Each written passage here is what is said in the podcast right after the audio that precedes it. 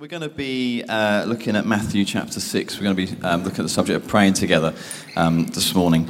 Um, and obviously, that's quite a familiar passage to most of us, to a lot of us. It's the Lord's Prayer. Um, and uh, Matthew's Gospel, if you're not, if you're kind of new to Christianity or new to all of this, Matthew's Gospel is the first book in the New Testament. It's, uh, it's a story of Jesus' life. Um, but Matthew's Gospel, you may already know this, is kind of broken down around kind of five teaching blocks. Um, and we're kind of going to be in the first one this morning. Often that first one's called the Sermon on the Mount. But it's quite helpful when you go through Matthew to actually see these five teaching blocks with narrative in between them. It starts with a prologue at the beginning, of course, but um, we're going to be in the first of those today and looking at eight verses. So let me read to you Matthew 6. If you've got a Bible, um, it's Matthew chapter 6, um, verses 5 to 13. And as I say, this is kind of the middle of the Sermon on the Mount. Um, Jesus is teaching his disciples. So here we go Matthew 6, 5 to 13. And when you pray, do not be like the hypocrites, for they love to pray standing in the synagogues on the street corners to be seen by others. Truly I tell you, they have received their reward in full. But when you pray, go into your room, close the door, and pray to your Father who is unseen then your Father, who sees what is done in secret, will reward you. And when you pray, do not keep on babbling like pagans, for they think they will be heard because of their many words. Do not be like them, for your Father knows what you need before you ask Him. This then is how you should pray Our Father in heaven, hallowed be your name. Your kingdom come, your will be done on earth as it is in heaven. Give us today our daily bread, and forgive us our debts as we also have forgiven our debtors. And lead us not into temptation, but deliver us from the evil one. Why don't we just pray just briefly here? Father, Father, thank you for your word. Thank you for this teaching that Jesus gave on prayer that is so well known, Lord. I, I just pray, come, Holy Spirit Come and take these words, may they jump off this page into us and change us. Lord Jesus, change us. Help us to grow in prayer. Help us, Lord. Come, we pray. Amen two really good books on prayer I'd recommend. That, um, one by Richard Foster, which is just called Prayer, if you're looking for a book to read, um, or another one by Pete Greig, which came out in the last year called How to Pray. I'd really recommend those two books. Um, a bit different in what they say, um, but really useful as front covers on the screen, so if you want to have a look at those. So, what we're going to do is just stick quite closely to this passage um, today, but I just wonder how do you feel about prayer? How are you and prayer? Um, I guess there's a variety of responses to that question. Um, and some of us got really good prayer lives. We've been faithful over many years, um, and we are actually, for some reason, we're quite good at praying um, and being disciplined in that. Some of us are new to it, and um, we're just kind of asking the question, well, how do you do this? I mean, it's one of those questions that I've been asked a number of times over the years. People say to me, Nat, I'd love to be able to pray better. Like, what, what are your tips? You know, what, what, what would you say? You know, it's one of those things that, particularly if we're new to it, we could be asking, how do you actually do this thing? Um, maybe you're struggling to do it regularly, um, but you'd like that to be different. Or maybe you've given up altogether um, because of unanswered prayers, struggles, hurts, things that have gone on, and, um, or maybe you've just been simply distracted. Um, and I know from my own experience that prayer, and from chatting to people, prayer can, can often feel like this uphill, this uphill thing. And I, I've thought about that over the years, and I thought, why is that? Um, and I wonder if this just, these are some of my thoughts. I think our culture has conditioned us to be people that desire instant gratification.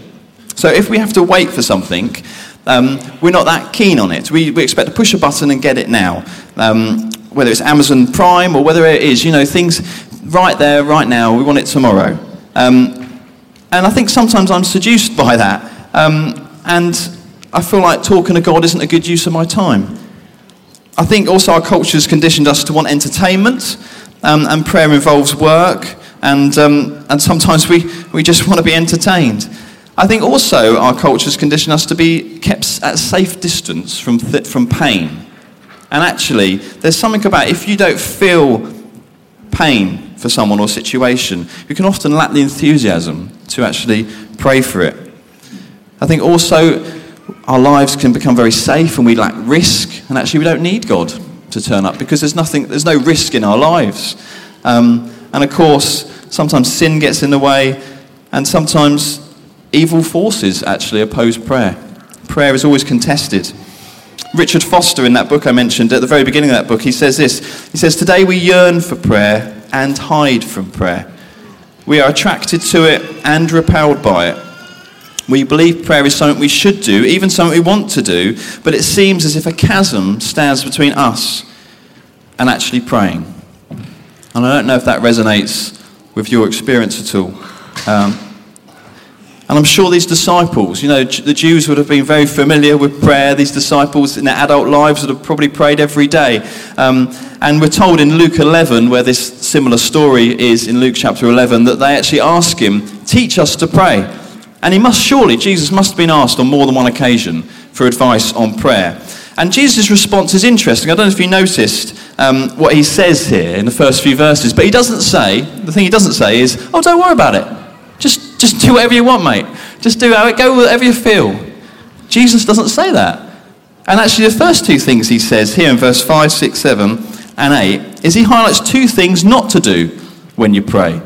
And I'm sorry about that. It's a slightly negative way to stand. Maybe we should have had a word with Jesus and said, you know, you need one positive before a negative and another positive after, your positive sandwich, whatever it is. Um, but Jesus doesn't do that. Um, and I was thinking, you know, sometimes it is quite a kind thing to tell people you're getting it wrong.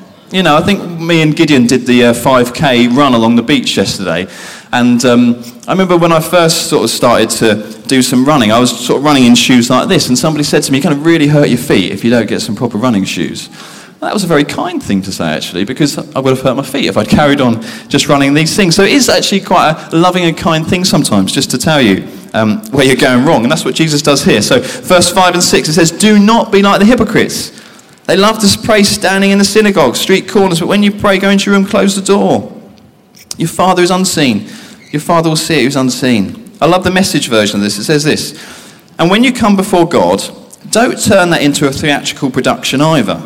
All these people making a regular show out their prayers, hoping for stardom. Do you think God sits in a box seat? Here's what I want you to do find a quiet, secluded place so you won't be tempted to role play before God. Just be there as simply and honestly as you can manage.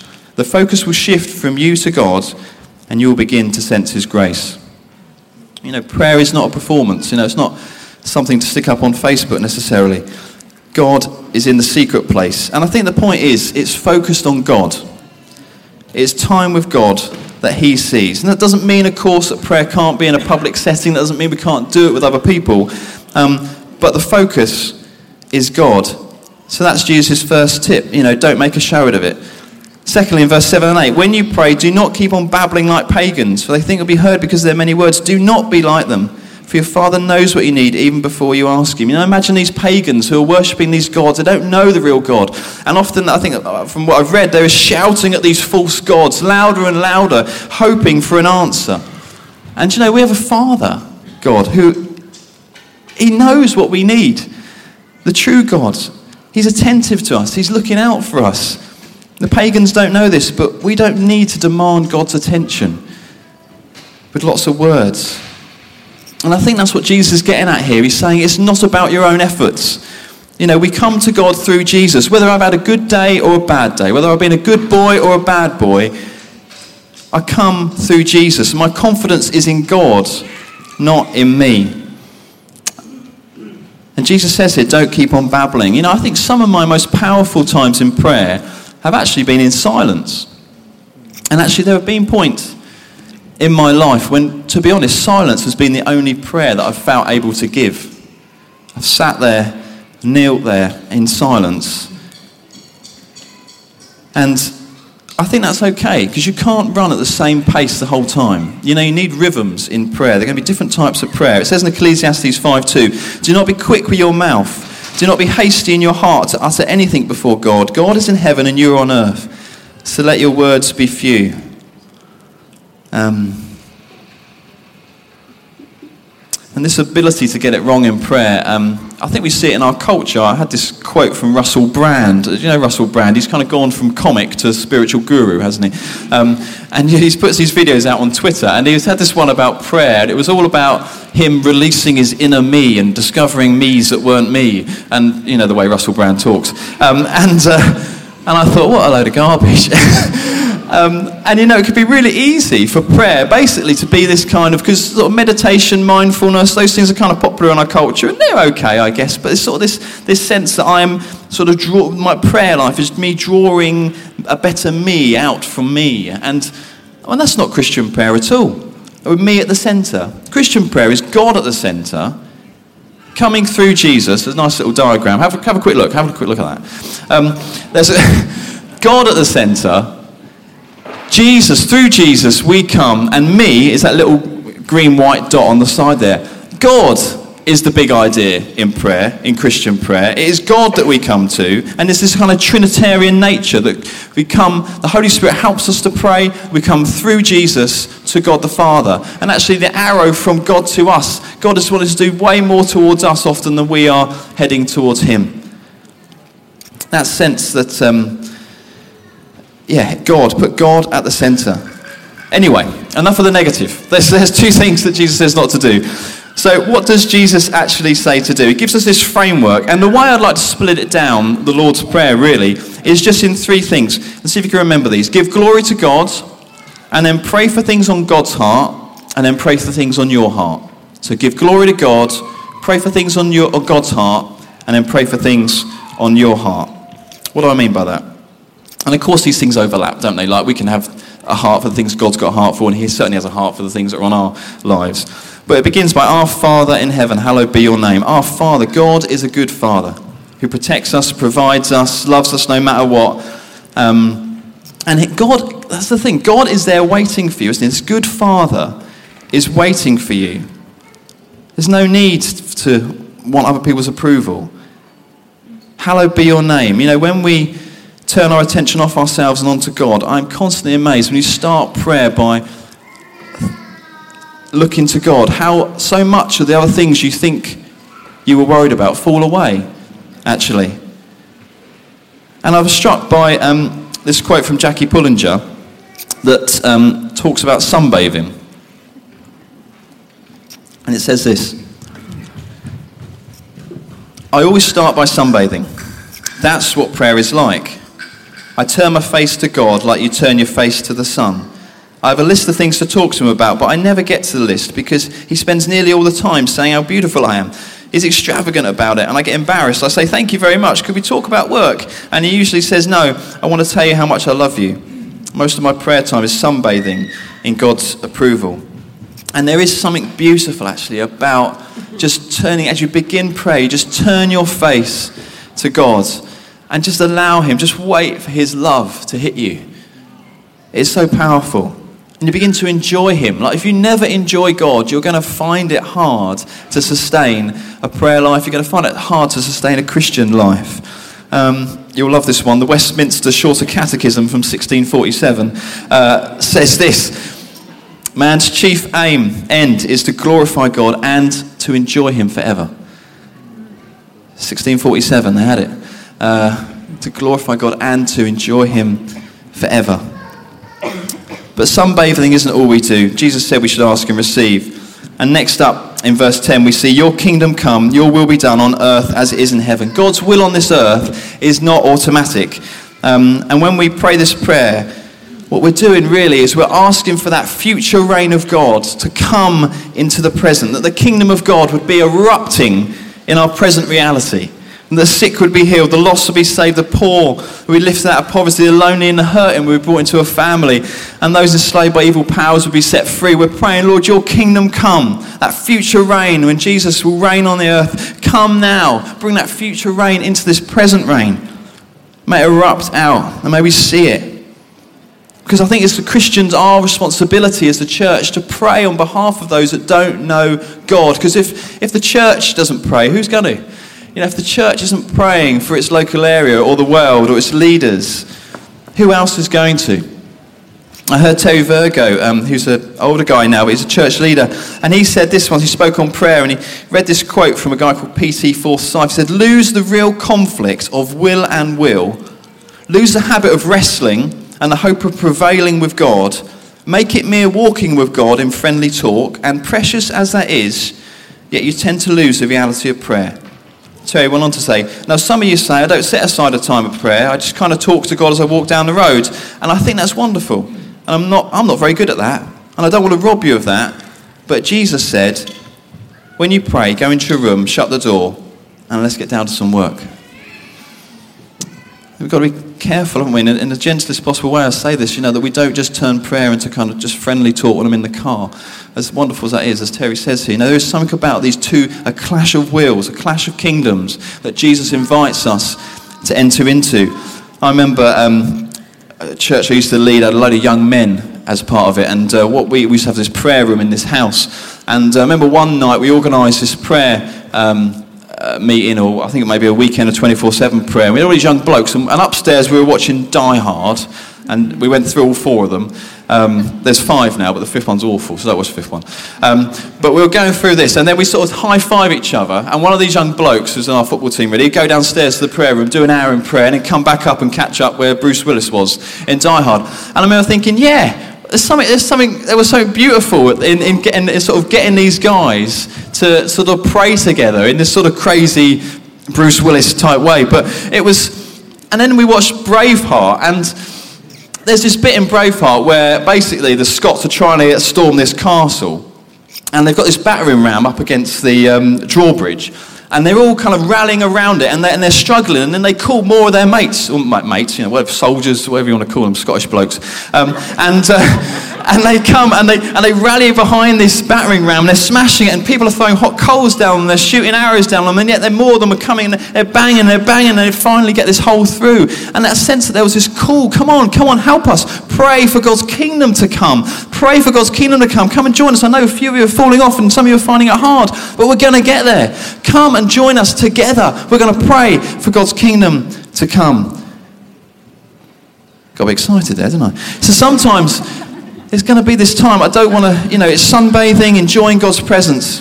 But there's also this thing about rolling up our sleeves and getting involved in the unglamorous uh, and difficult work um, of intercessory prayer on behalf of others. The year I got married, well, the year before I got married, I think. Um, I think I told you this last bit about this last time, but I moved to this house on this um, right next to this kind of rough area in the, on the edge of South London. And, um, and after I'd been there a few months, I remember an older lady, well, she wasn't that old actually, but she was a lot older than me. Um, and um, she came up to me at the church I was going to, and she said, How's it going? How's it going? You know, heard you moved down to that area, and how's it going? And I said, um, I said, well, uh, I felt a bit embarrassed actually. I said, well, I'm, I'm building relationships with my neighbours and, um, and I'm doing a lot of praying. And she looked at me dead in the eye and she said, and I kind of almost apologized I wasn't doing more stuff. She looked me dead in the eye and she said, Prayer is the work. Prayer is the work. And I was like, Oh, yeah. you know, I think I'd always thought prayer was something you do before you do the work. that actually prayer was something before you then go and actually do the real stuff. And she looked at me, and I never forget. It, it altered my life. You know, prayer, prayer is the work. Prayer is the work. And um, yeah, it's, it's, stuck with me. Um, stuck with me. I remember um, somebody once said to me, systems beat intentions. Anyone ever said that to you? Probably not. Um, systems beat intentions. Imagine you got two people, right? And, they, and one of them says to the other guy, he says, uh, I want to get fit. I'm going to get fit. And he says, I'm going to join a gym. And he joins a gym, and the other guy says, oh, I'm not bothered about getting fit. It's fine. Go and join a gym, mate. Get down to the wave. It's nice there, isn't it? Um, and uh, he's got a new membership at the wave on the seafront, and um, he goes for a week, and then he never goes again. Anyway, the other guy wasn't interested in getting fit. Um, his bike, his car breaks down that week, and he has to cycle to work, and they can't fix his car, so he ends up having to cycle to work for the next six months. Now, which of those two guys actually got fit? Was it the guy who had the intention to get fit and went for a week? Or was it the guy had a system in place which meant he had to get fit because he didn't have a choice because his car broke down? And there is something there, isn't there, about having a look at our lives and having a look at our as a lives as a, as a congregation and saying what systems do we have in place? Because all of us i think or most of us maybe not all of us all of us will kind of drift away from regular prayer time or, or keeping it as a priority if we're not careful. A bit like that guy who wanted to go to the gym but only went for a week and i guess i'd ask you what is god calling you to pray for for his kingdom to come in this world in this area what is that i mean maybe you've got things on your heart you've got to be in your bonnet about certain things um, but I encourage if you don't have a, a bee in your bonnet, get one. Um, about Littlehampton, or about Rustington, or about Syria, or about the lost, or the broken, or the lonely. You know, these are the things. We want to see that, what I was saying earlier, the erupting of God's kingdom into this present age. And, and we're going to be kidding ourselves. We think prayer ain't at the uh, heart of that.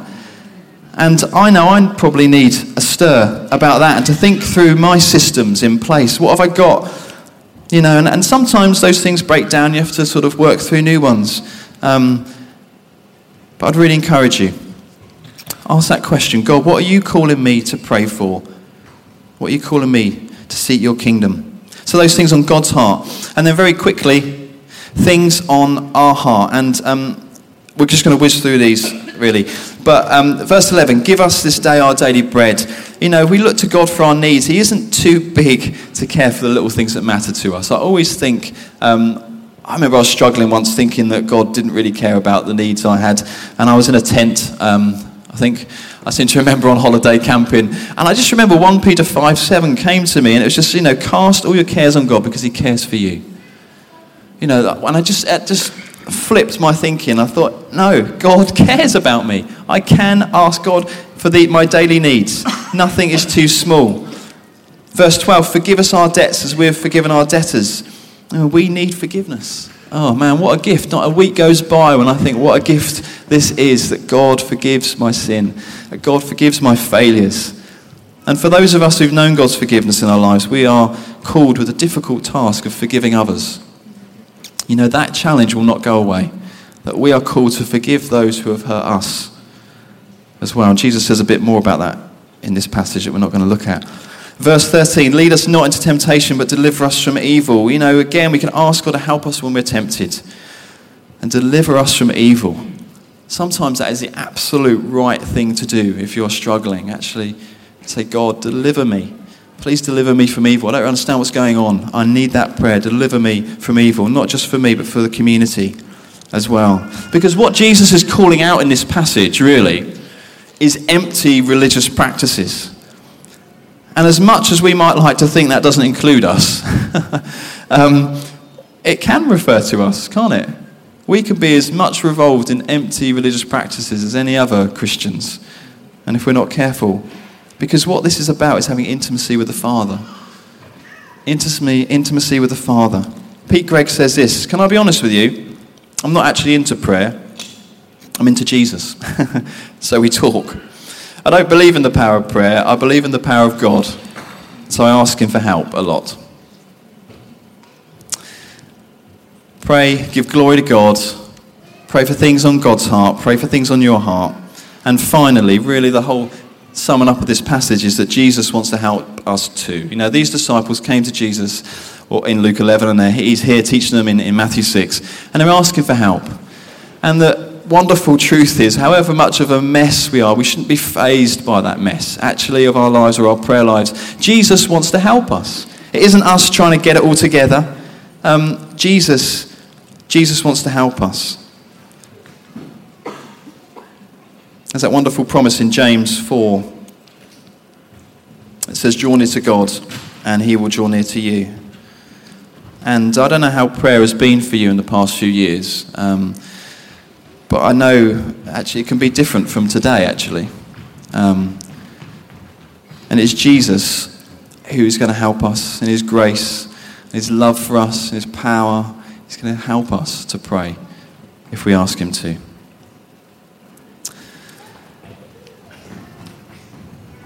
Why don't we pray? Band, why don't you come up?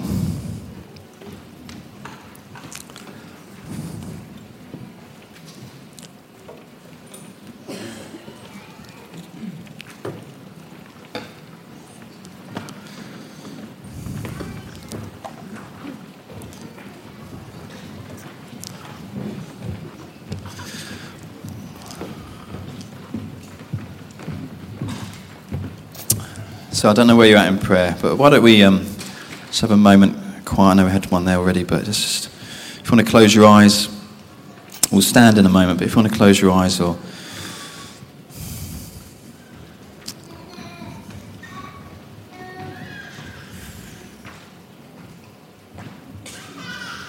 Jesus, wherever we are at in prayer, as individuals, as families, as a church, Jesus, we come before you and recognize our need for you and say, please come by your Spirit and help us to pray.